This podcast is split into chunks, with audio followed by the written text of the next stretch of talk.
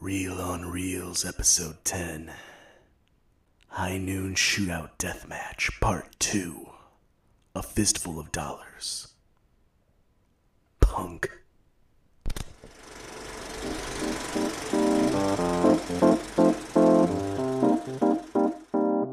Hey everybody, it's 10 a.m. here at Reel on Reels, which means, It's almost noon. yeah, we're counting down to our massive shootout Yeah. between three classic westerns. And the next one up is A Fistful of Dollars. Yes, the Sergio Leone classic. Yeah, the film that kicked off the Man with No Name trilogy. And Even though he's got a name in this one. yeah, sort of. I think he's given a name by the coffin maker guy. I don't think Hmm. he ever actually s- gives himself a name. But uh, yeah, this is the film that launched the careers of Sergio Leone, Ennio, Ennio Morricone, the composer, Yep. and Clint Eastwood. And just to remind you guys, we are, like Jeremiah said, we're doing uh, three films. We just did Rio Bravo. We this one is a fistful of dollars, and the next one will be the uh, Wild Bunch, and then a fourth episode where Jeremiah will put pit these films together. Jeremiah and Rob. I'm not doing a solo episode. You're not. You're not gonna. You, you got no vacation time built up yet. You got to get a, put in a little more time first. Damn it. Sorry, man. Um, but yeah, so look forward to that. And these episodes, these film, these episodes about the films themselves are going to be a little shorter, a br- little briefer because we're not going to have any A segments. bit truncated. Um, but then w- the uh, shootout episode will be a full, fully fledged segmented episode. It'll be epic. Yeah. All right. So, Rob, do you want to give us a little bit of plot synopsis here so people know what? Uh, Sure. we're So talking about. um, this is the first of what many people consider, actually, what many people considered to be the first spaghetti western ever. Even though a lot of Italian westerns had been made at this point, um, this is the first one that ever got any traction, and the first one that kind of changed things.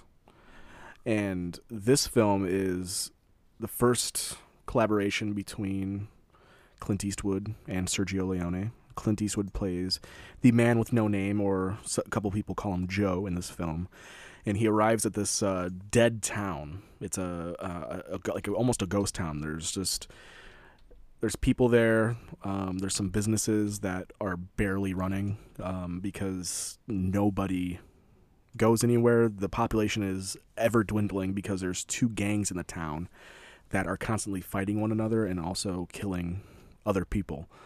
Um, the only person that's getting any, any uh, the only people that are getting any money in this town are the two gangs and the casket maker.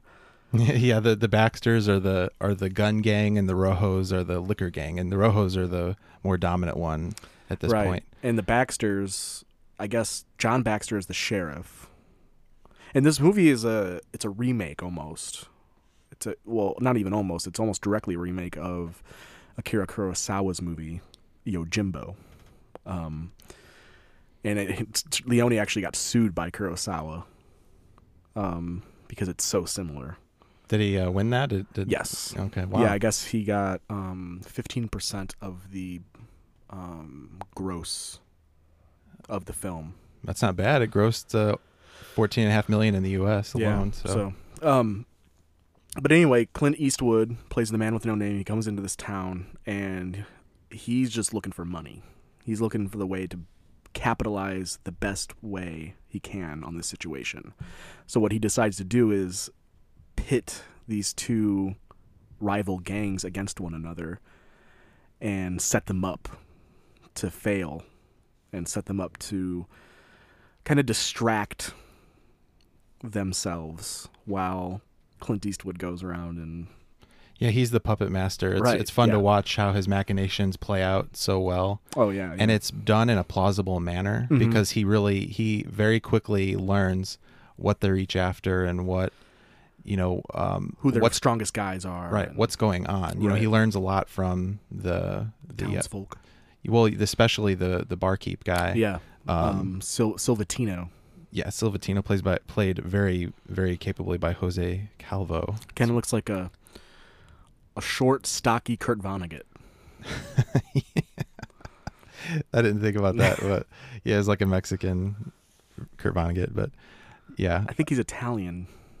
I think most of the actors are, but they're intentionally made to look kind of Mexican. Yeah, some of the guys look suspiciously as if they kind of went brown face in this uh, in this film yeah, and they're um, the film was shot in Spain actually Yeah. for the most part, because it was cheaper to shoot there than Italy. right? Um, And uh, I, I believe it's actually supposed to be a Mexican town, even, isn't it? yeah, they the Mexican army shows up at one point, Right. um, and who's giving them the gold? The Mexican army has the gold, and they're they're buying guns. There's what's supposed to be happening is that they're buying guns from the Union Army. Right, right. and uh, so this is uh, this happens pretty early on, and um, the man with no name and the uh, S- Silvatino go and hide behind a little uh, hill that probably wouldn't have actually hid them. Yeah. anyway, they they supposedly are hiding, and uh, they watch this deal go down. And what's really happened is that Rojo, uh, or Rojo- excuse me, the Rojo gang. Ramon, yeah, Ramon, the the the, the boss guy, Yeah, Ramon is like the sharpshooter. He's the he's the big rival to Clint Eastwood. right? He's the guy that we're not sure if Clint Eastwood can really take on. yeah, it's Because one Clint of Eastwood, he, the first thing he does is kill four Baxters. right, yeah, yeah. That's how he gets everybody like, oh crap, this new guy's in town.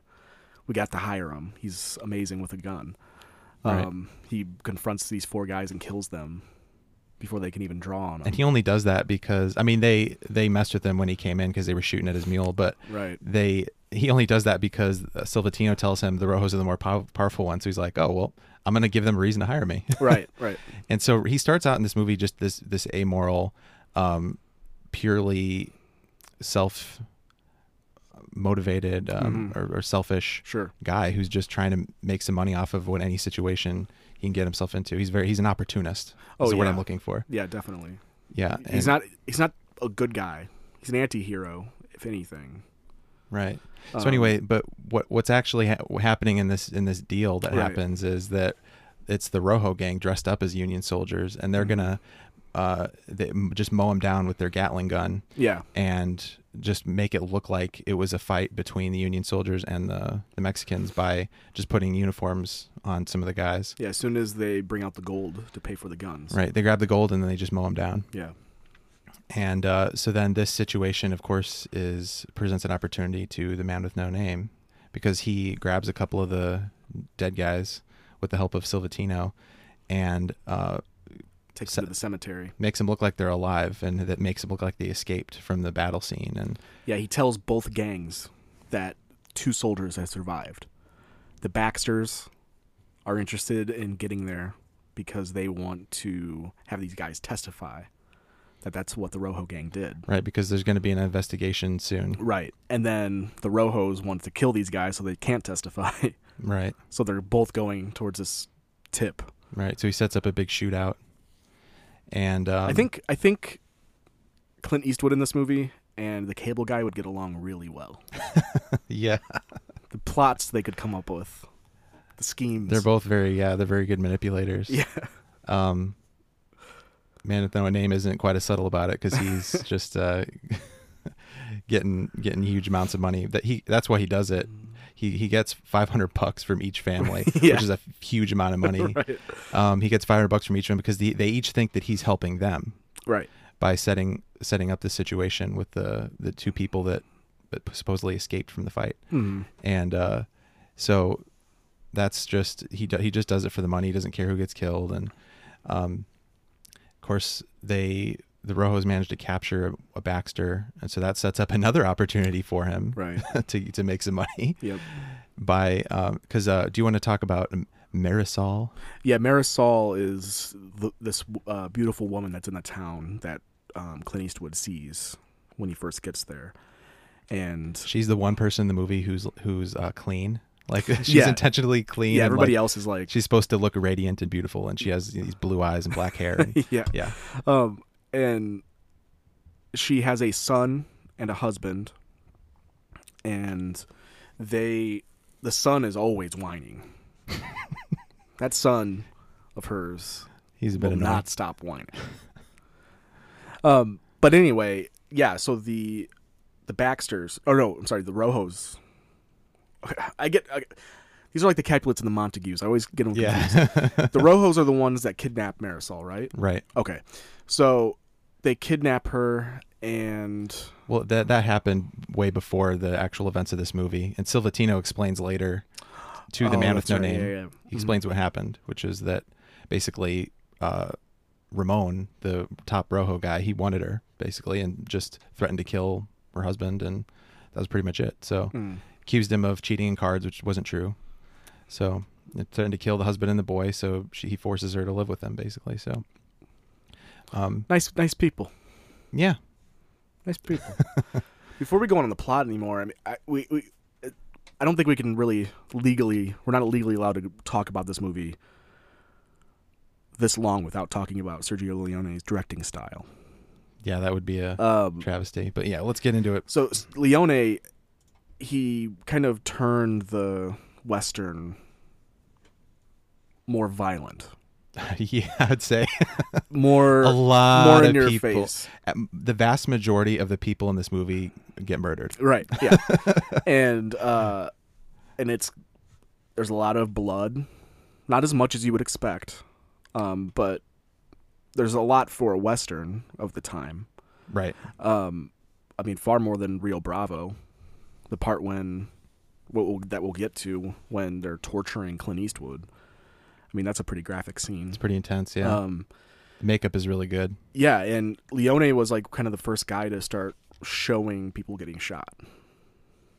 Yeah. because like in the John, John Wayne type westerns, people get you you see a shot of somebody pulling the trigger, and then the shot of the person reacting to the gunshot. Yeah. This one you see all of it in one shot. Yeah, and Clint Eastwood uh, had to kind of teach them a few things about how American westerns are made, but he intentionally didn't tell them about that part of it. So, Right. Yeah, and um, so I don't know how true that is because I did read that as well, but that would be that's very interesting because then that means Clint Eastwood had a far bigger role mhm, in the development of westerns than a lot of people realize. Right. Yeah. Right. Right. Um, down to that. I mean, it's a big element. The whole the the increase of violence and Yeah, just the kind of growing up and maturing of the genre in some ways. Right, because I mean, like we're gonna see with the Wild Bunch, it's going to be the ra- violence is going to ramp up even more. Oh wow. And these films are only five I years haven't- apart. I haven't seen that one, so You that'd know, be this one's interesting. five years after Rio Bravo. hmm Wild Bunch is five years after A Fistful of Dollars. Since you mentioned Rio Bravo, I just want to uh, throw out a, a couple other little interesting facts because it's interesting that that we're we did Rio Bravo and then we're doing this one right after, and that's appropriate even more so than I originally thought because actually, the um, Rio, uh, Howard Hawks was influenced a lot by Western TV shows that they were making and showing in Europe Mm. because he lived in Europe for a while before he made Rio Bravo. And so that's one of the reasons that Rio Bravo is this very like character driven movie because he wanted it to be sort of like this episodic. He wanted it to be kind of like a it would almost like something that would be like a mini series on TV in Europe at the time. Oh, okay. And so and the other fact that's interesting is that this that Rio Bravo was really popular in Italy. So it came out Oh. in 59, it got sent over there and they th- those people loved it. So it, it actually had a direct influence on the development of this movie because Oh, sure. it yeah. helped kick off the Italian, uh, the spaghetti western genre. Well, yeah, th- these movies would not have been made without American westerns Right. e- ever happening. Um, it's definitely. I don't think. I do have a preference. I do prefer s- spaghetti westerns over American westerns, but I don't think one's necessarily better than the other. Yeah, that's that's interesting. I think I probably prefer the American one, so that might make Hmm. the the death match Yeah. interesting. Well, it, it'll be especially interesting since The Wild Bunch is not a spaghetti western; it is an American western, Mm. but it's spaghetti western influenced for sure. Hmm. That is- So- that is interesting, Rob. It is Jeremiah. so back to the plot, I guess. Um, where were we? Who knows? So, but we so we were talking about we mentioned Morricone a little bit, Oh, but the music in this movie Oh. is I don't even know what word to use because it it's it's such a big factor in the the Leone westerns. yeah, it all of sounds them. like a funeral, But yeah, but this is the one that started it all. right? and it's an incredible score. Yeah, it, the, the trumpets, um, you know, the na- I mean, that's Yeah. just And the uh, yeah, so the iconic. whistling and the flutes and And my favorite band, the Mars Volta, would open their concerts. They would come out. That would be like their introductory music. They would come out Nice. to that on stage, um, and it's just epic. It's epic music. It gives you chills every time. Um, yeah, it's um it's so forlorn. It's so and it, it perfectly matches the intensity of the the performances, especially Clint Eastwood's performance. Yeah, and it's so simplistic too. You know, Lea- or Morricone. Oh, hi, cat. Uh, Morricone. that was Ziggy meowing again. Morricone. He used a lot more musicians later in his life. Um, I think he's still alive, but I mean, like later in his career. But in this early, in these early stages, he's very sparse. You have a trump, one trumpet. I didn't even that didn't even occur to me. You have a because it- whistle. It, sounds so full. So yeah, you have somebody whistling, you have a flute, um, and so you have some like some voices every now and then. Mm-hmm. But it, it does so much with so little. Mm-hmm. Um, but I think it also that also kind of lends to its stranded feeling, the feeling of being in a dead town in the middle of nowhere. You're digging deep, Rob. This is good stuff. Just yeah, it just it, it just lends that to that kind of That's abso- scenario yeah. so well. That's absolutely right. Yeah. Um, yeah, and it. I think actually, it feels lonely. That's what I'm trying to say. The music is lonely and it's sad, but it's epic at the same time. It's Right. building towards something. Yeah, and I think one of the um, one of the things that helps feed into that is that I, the way that the movie begins, I think, is really key because he rides into town and it's they're not in town yet. Actually, it's outside of town, and there's just these two houses randomly, like a little bit across from each other, and he sees the the whiny kid running over to one of the Yeah. houses and. We see that the the mom has been is being ca- you know held there, held captive there, and um, you know the dad and the kid get roughed up by the guys who are um, ho- you know keeping her keeping her there. Um, that's Marisol. That is Marisol, Yeah, yeah. she's the one who's being held. Um, And the reason why the kid's always whining is because he's constantly being separated from his mom. right. Which yeah. I mean, it's that's not like he's just whining for the Understandable. sake of it, but yeah, But yeah, it, it, it does. It, it it it sets the tone for the movie. It's really it's just a sad scene. mm-hmm. You know, this is not. Uh, this doesn't have any of the light tone that a lot of the classic westerns yeah. have. The no happy ending. I mean, the, the ending I guess is happy. Yeah, he spoiler alert, he does get he he does help them escape because eventually he he realizes, okay, I do have a moral bone in my body and I'm going to at least help them. Yeah, he gives him some money, tells him to get out of town, Yeah. and then that's when they find out, the Rojos find out that Clint Eastwood was the one that let them go, hmm and they start beating the crap out of him Yeah. and torturing him, yeah, trying to get information or trying burn, to you know, yeah. rubbing out Find out. cigarettes on his hand. They break his hand, um, yeah. which I think isn't that the, a plot device in the other one in uh, the Good, the Bad, the Ugly. I don't remember. It's been a I while. could have swore he like his hands get severely messed up in that movie. Maybe I'm thinking of another movie though. Maybe Django, the original Django is like that. I'm not sure. I don't know, but it's I've seen it used before. Yeah. But uh and so like I said that's that was a that that intro scene that sets up the the dark tone is is really key and it does become the fact that he does have um some sense that he should help this poor family Mhm. um ends up driving the end you know kind of the conclusion of the film um I mean, it's the and- least he could do. He punched her in the face. he did. He did accidentally punch her in the face at one point, but that that's part of. Also, we forgot to mention that's one of the one of the little um one of the little games that he sets up is that he cap he grabs her, and y- uses uh lets the Baxters use her as a bargaining chip to get Hmm. their guy back because he was captured earlier, Right, right. and so he he just uses people as pawns, um, and then of course the fact that he helps them is why the Baxters all get murdered. Right. So it's like this movie. It's so cynical, I guess is the word. Do you think that town was better off after Clint Eastwood left or not? That's a good question. Because I mean, he did get rid of the town of all these awful people. that's but true. that- Awful people were the main inhabitants of that town. that is true. That is true. I, yeah, it's a, it's an interesting. Hmm. It leaves you with something to ponder. Yeah. Because the only people who are really al- left alive are like the barkeep and the coffin maker who are decent and Right. the family that he helps, obviously. And that coffin maker, his his business is gone. He could Right. make a few more, but he's not getting paid for them. Yeah. he, had a, he had to make a lot of coffins Yeah. for this movie. And he's he's done it for so long, he can just glance at a person and measure him up. Oh, yeah. Yeah. That's, Even though he's seen with tape measure later on. Yeah, there's um, but yeah, and there's a couple other neat little aspects of the script. The script, I actually think the script is the weak point because it's just a lot of it is just like people talking about what's happening and Mm. um, and it's like, oh, we're got we got to get him, and then Ramon repeats like a thousand times, go search everywhere to find him, and um, oh yeah. it's- Everywhere. yeah so it's not a movie that you watch for the dialogue but um there is it, it does hit the right beats emotionally because it does set up the whole uh, thing with marisol and Right. it does a lot of this really through the performances and the cuts Yeah, and it's badass. I mean, Yeah. the whole movie is just Clint Eastwood is just dripping with coolness. This Yeah. whole movie. i had that down in my notes very cool yeah, he's just he's he's the best. I mean, there was no I, di- there's no better Western star. I mean, if you this will have to probably be saved for the death match, but John Wayne had nothing on Clint Eastwood. ooh hmm them's fighting words But well, yeah, we'll save the. might the- have to wrestle over that one yep, we'll we'll wrestle.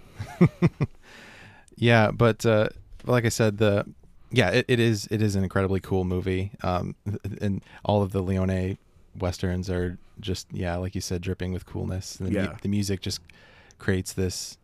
you know, It's like a coat of varnish, you know. Mhm. It's And his use of just really extreme close-ups, like mm, yeah, su- super zoomed in on the eyes, um, s- especially used in Good, the Bad, the Ugly. Um, but I mean, it's just so iconic. even though to, to some extent the, the co- the iconic scowl was sort of an accident. Yeah, because he was just trying to, you know, not have the sun in his eyes. Yeah, and the bright lights that they were using. yeah, and, the tobac- tobacco, that yeah. he didn't like smoking. Yeah.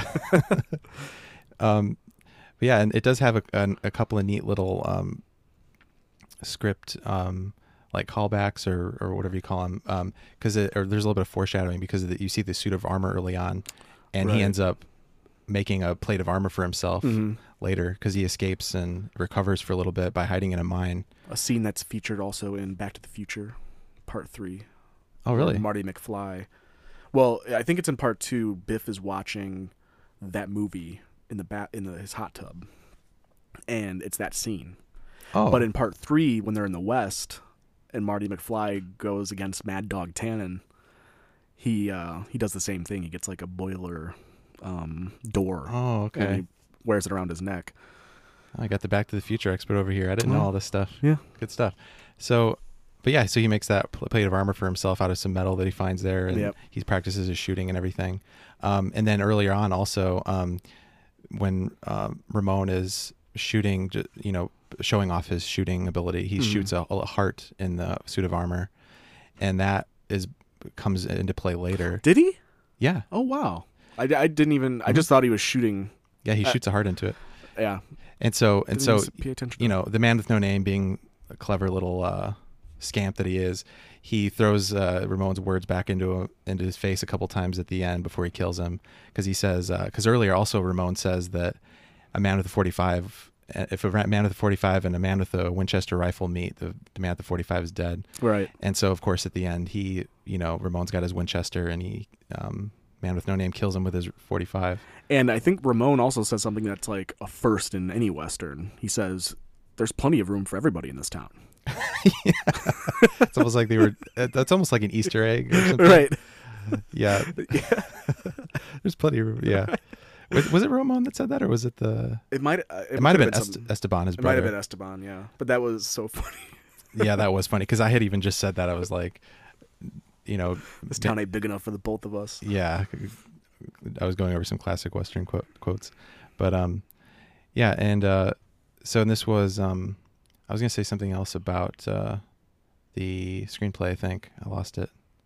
Uh oh. I have derailed Jeremiah's Oh, you've derailed. train. It's a fragile train of thought that is not easy or not difficult to throw off track. Well, it's good because I will rob that train. Because this Oh. is Western stuff.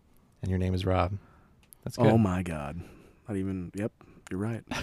he stumbles into his jokes sometimes. Every now and then. Uh, but of course, uh, this whole countdown thing was was not at all accidental. Yeah, We- the 10 a.m., 9 a.m., 11 a.m., 12 a- p.m.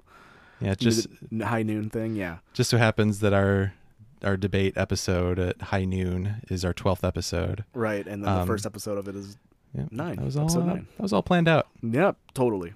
Absolutely. Yep. Trust us. They don't trust us, nor should they. Um, there, there is another um, element to this. I, I think I just remembered what I was, I was trying to say. We did a good job of stalling there while I was trying to get my thoughts collected.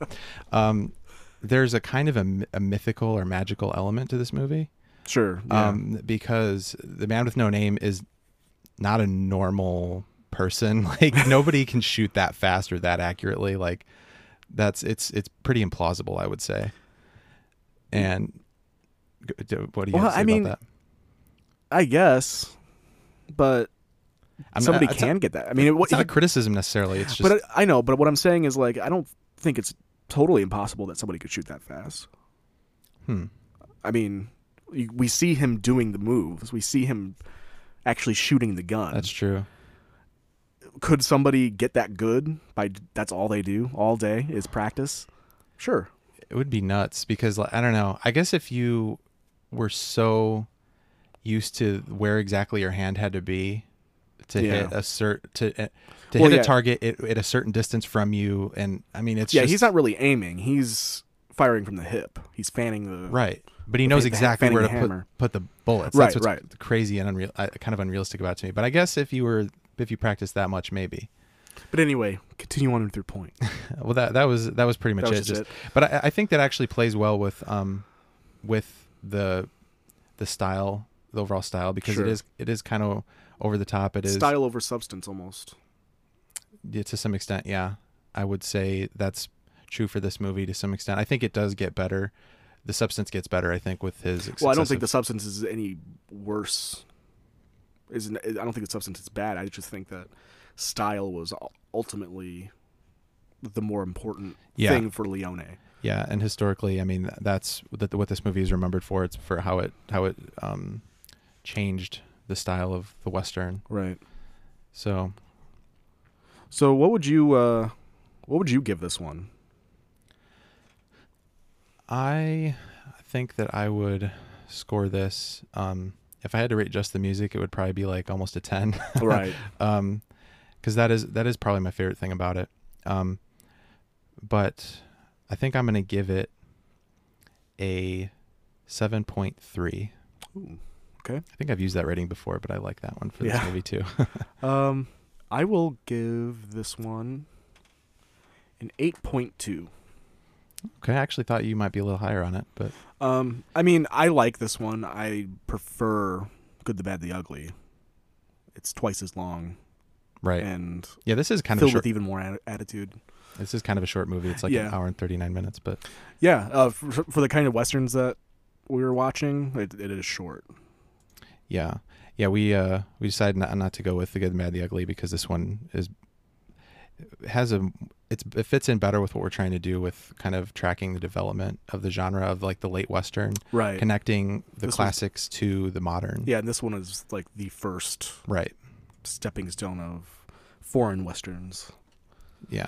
Um, so yeah, let's. Uh, how did uh, how did the people on IMDb feel about it? What was our how did our score stack up to IMDb? So the the critic uh, tomato meter is ninety No, eight no, percent. IMDb. Oh, I oh sorry, It's just jumping ahead here, jumping ahead. So the IMDb score is eight. Oh, So- okay. solid eight. So that's not that bad. Yeah, I think the- That's- the other two dollars uh, films are have s- somewhat higher ratings, which is impressive because it's hard to get a, high, a rating that high on IMDb. right. And uh, so, all movie gives it four. Um, Good, the Bad, and the Ugly gets five. So does um, the oth- another Leone classic, um, Once Upon Once Upon a Time in the West. Mm. Do you ever see One- Once Upon a Time in America? I've not. His uh, mafia movie. No, I've been meaning to. It's really good. I've it's heard- it's another long one. It's like four hours long. oh wow, I think that's another five star one on all Um, movie. yeah, but it's phenomenal. I was really into uh, mafia movies when I was in middle school, and I watched that, and I was like, I, I wasn't a huge fan of it because it was it's very slow, Mm. but it's a good one. Maybe we'll uh, maybe we'll get into a mafia series Ooh s- one of these days. That'd I'd be, be, good. totally into that. Yeah. But anyway, uh, Rotten Tomatoes critics, ninety eight percent, audience ninety one percent. Um, should we get into some of those reviews? Yeah, let's do it. Well, uh, let's see. I want to look for some rotten ones because who wants to hear opinions that we're probably going to agree with? That's that's no fun. Here's a rotten one. Christopher Knoll, filmcritic.com. Call me a heathen, but this has never been one of my favorite spaghetti westerns. This heathen better get out of my face. he gave he gave it a two and a half out of five, which I think I'd like- is I'd like to- unfair. I'd like to hear what his favorite spaghetti westerns are. yeah, I think if you're going to say something like that, you should at least be like, "Oh, this other spaghetti western I think is a better example of it." right. Oh wow, that was the only critic rotten one I could find. And that was all I could say about it. Wow. Yeah. Um, well, I mean, I'm sure he's got a full review somewhere. These are Oh, just kind of snippets. yeah. But um, top critic Simon Abrams of the Village Voice says, "Fresh. Every genre-loving moviegoer should see at least once projected on a theater screen. I would love to do that. I'd love to see this projected. Yeah. Um, but let's take a look at what some of the audience has to say. Here's a good one. Some named someone named Harsh C. Ooh, they give it one star. The first in a new era of tough guy westerns with ridiculous story, gratuitous killing, ooh, and only four different gunshot sound effects. gratuitous shooting. If you don't want gratuitous killing, then stay away from the late westerns. the sound effects thing I I, I can kind of see. I mean, there's that that one ricochet sound that's always used. That patow, patow. yeah, there are a lot of gunshots in this movie. I wonder if Yeah. anybody's counted. And well, a I mean, lot of, ga- that Gatling gun scene. I don't know how you count that. yeah, a ridiculous amount of cuts too, because it's just constantly cutting back and forth between people People's shooting and people eyes. getting shot. Yeah. At. yeah. Um, Robert B says about as realistic as most westerns, which is to say, not realistic whatsoever, and as such, tedious to watch. A waste of a few hours, not one interesting or believable storyline. Waste of a few hours. It's only an hour and a half. This guy probably watched it twice. This movie's repetitive. Okay. Uh, Ken D, with a nice haircut, Ken D, uh, two and a half stars, says spawned an era of spaghetti westerns, but the movie itself doesn't stand up that well to the test of time, in my opinion. Like the visual style in Eastwood, not much else. Alrighty then. Test of time, I mean, I don't know. I don't know. And then finally, we'll we'll give Shane D, who I, who I assume is Ken D's uh, cousin or brother, or maybe father, maybe. Well, we'll just give him the final word. A classic Eastwood moment, but you have to re- be uh, really into spaghetti westerns to want to sit through this. I'm more of a fan of Peck and Paw Eastwood, so this was somewhat of a struggle. So yeah, Peck and Paw is the director of the Wild Bunches. Wild Bunches movie Oh. which is what we're going to be watching next. So that ties in perfectly. Nice unintentional segue there, Rob. Yeah. Um. But yeah, do you have anything else you'd like to say about a fistful of dollars, Jeremiah? Uh, I did, but I've lost it. Oh no. well, fortunately, we have two more episodes in this series. So if you think about it, write it down, and we'll bring it up in the next one of the next episodes. yeah, this is a nice way for us to to do some cleanup, Yeah. to really dig into these movies, and Yeah. We'll uh, get our teeth in. yeah, give us an opportunity to make points we forgot. Yeah. So, um, well, until next time, we uh, are close. We're nigh upon. We're nigh upon 11 o'clock in the morning. It is almost high noon, partner. The, This- shoot, the shootout is imminent. This podcast ain't big enough for the three of these movies. I think it is. It might be. But It's gonna be it's gonna be a jam packed. the scores need the score needs to be settled. It does. Who will win? Howard Hawks, Sergio Leone, or Sam Peckinpah? with the help of the likes of Wayne Eastwood and I don't know who stars in the Wild Bunch. Wayne Eastwood. I was just giving the names. Wayne Oh, Eastwood. Uh, There's a comma. Wayne. Yeah, there there was no comma. This this the space the, the- the time that I allowed did not quite. From now on, podcast rules for Jeremiah. He has to say the word comma when he intends for there to be a comma. the comma needs to be, rep- be represented by slightly longer silence than what I gave it. All right, so uh, Sorry, everybody. yeah, I'm sorry too for on behalf of my partner, partner. All right. So please subscribe if Yeah. you haven't already. Um, we Twitter, appreciate Facebook. yeah, we appreciate every each and every one of you for listening to our rantings. Yep, realonrealsofficial at gmail.com. It's been fun, and um, we're gonna just just keep keep putting them out there Yeah, and uh, into the e- ether. right, and next time we'll be talking about the Wild Bunch. Goodbye. Ciao.